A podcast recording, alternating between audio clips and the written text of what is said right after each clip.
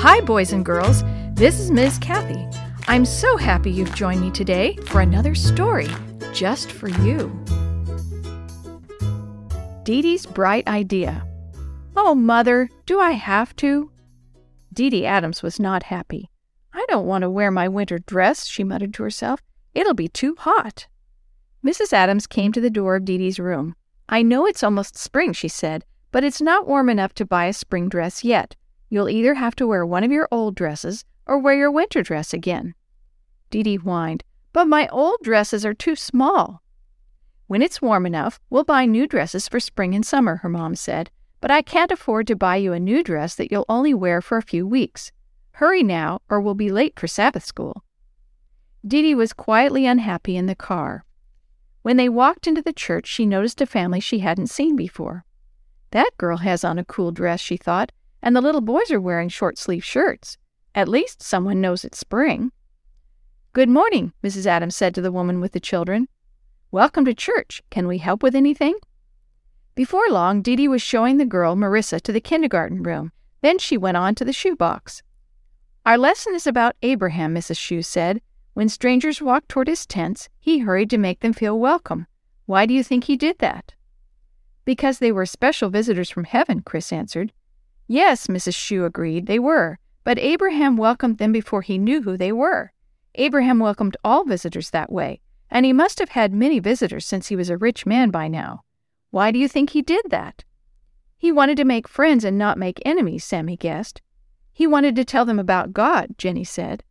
Missus Shue nodded. You may both be right, but the main reason why Abraham was kind to others is that it made him happy. He felt happy when he could help someone else. Dee Dee thought, I'd be happy helping others too, if I was rich and I could buy all the things I wanted. In the car after church, Dee Dee had a surprise. I invited Marissa's family over for lunch, Missus Adams said. Would you help me by finding the children something to play with while I'm getting lunch on the table? Yes, Mother, Dee Dee said grumpily, but she didn't really feel too grumpy. It might be fun to play with Marissa, she thought. Dee Dee got some of her old toys out for the little boys. Their eyes got as big as their smiles when she handed the toys to them. Boy, you'd think they didn't have any toys, she thought. Come on, I'll show you around, she told Marissa. Let's go look at my room. Your dress sure is pretty, Marissa said. I wish I had a pretty dress like that. Dee Dee's mouth fell open. Thank you. I wish I had a nice spring dress like yours. My dress was too hot today.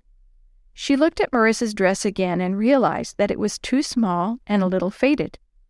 Is that the only dress she has? Dee Dee wondered. Later that afternoon, when the family was driving away, Dee Dee turned to her mom. Marissa and her family are poor, aren't they? Missus Adams nodded. Marissa's mother is raising her children alone. She works hard, but they don't have much except a little house on the edge of town. Can I give Marissa some of my old dresses? Dee Dee blurted out the question. Her mother looked at her.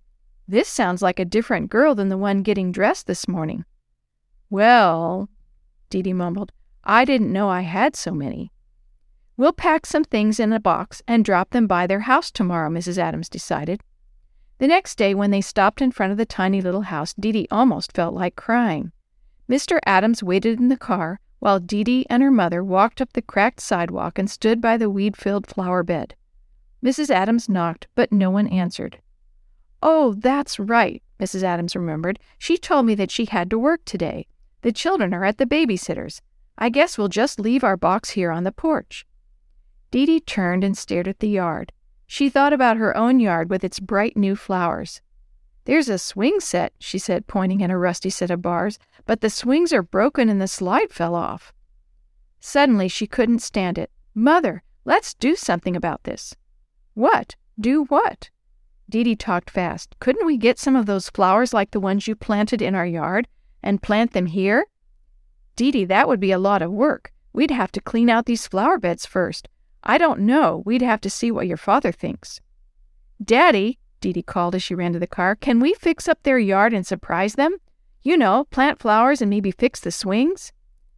Mister Adams looked around. Dee Dee, it's very nice of you to want to do this for them. I think I could help a little. Before long, they were back from the store. Dee Dee was digging up the flower bed with a little shovel. Her mother was right behind her, planting beautiful flowers. Her dad was putting new chains on the swings and bolting the slide back into place. Finally, with all the tools back in the car, they stopped to look around. "It's beautiful," Mother said. "Dee Dee, that was a great idea." Mister Adams wrapped them both in a hug. Before they could drive away, Marissa and her family pulled up into the driveway. Just seeing their faces as they stared out the car windows made Dee Dee decide something. Abraham was right, she thought. The best reason to be kind to others is how it makes you feel. Dee Dee felt happy all over.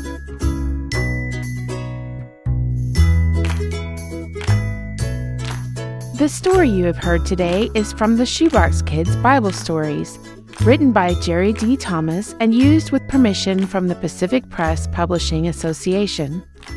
If you're interested in any other books published by the Seventh-day Adventist Church, please visit adventist book center dot com or call one eight hundred, seven six five, six nine five five.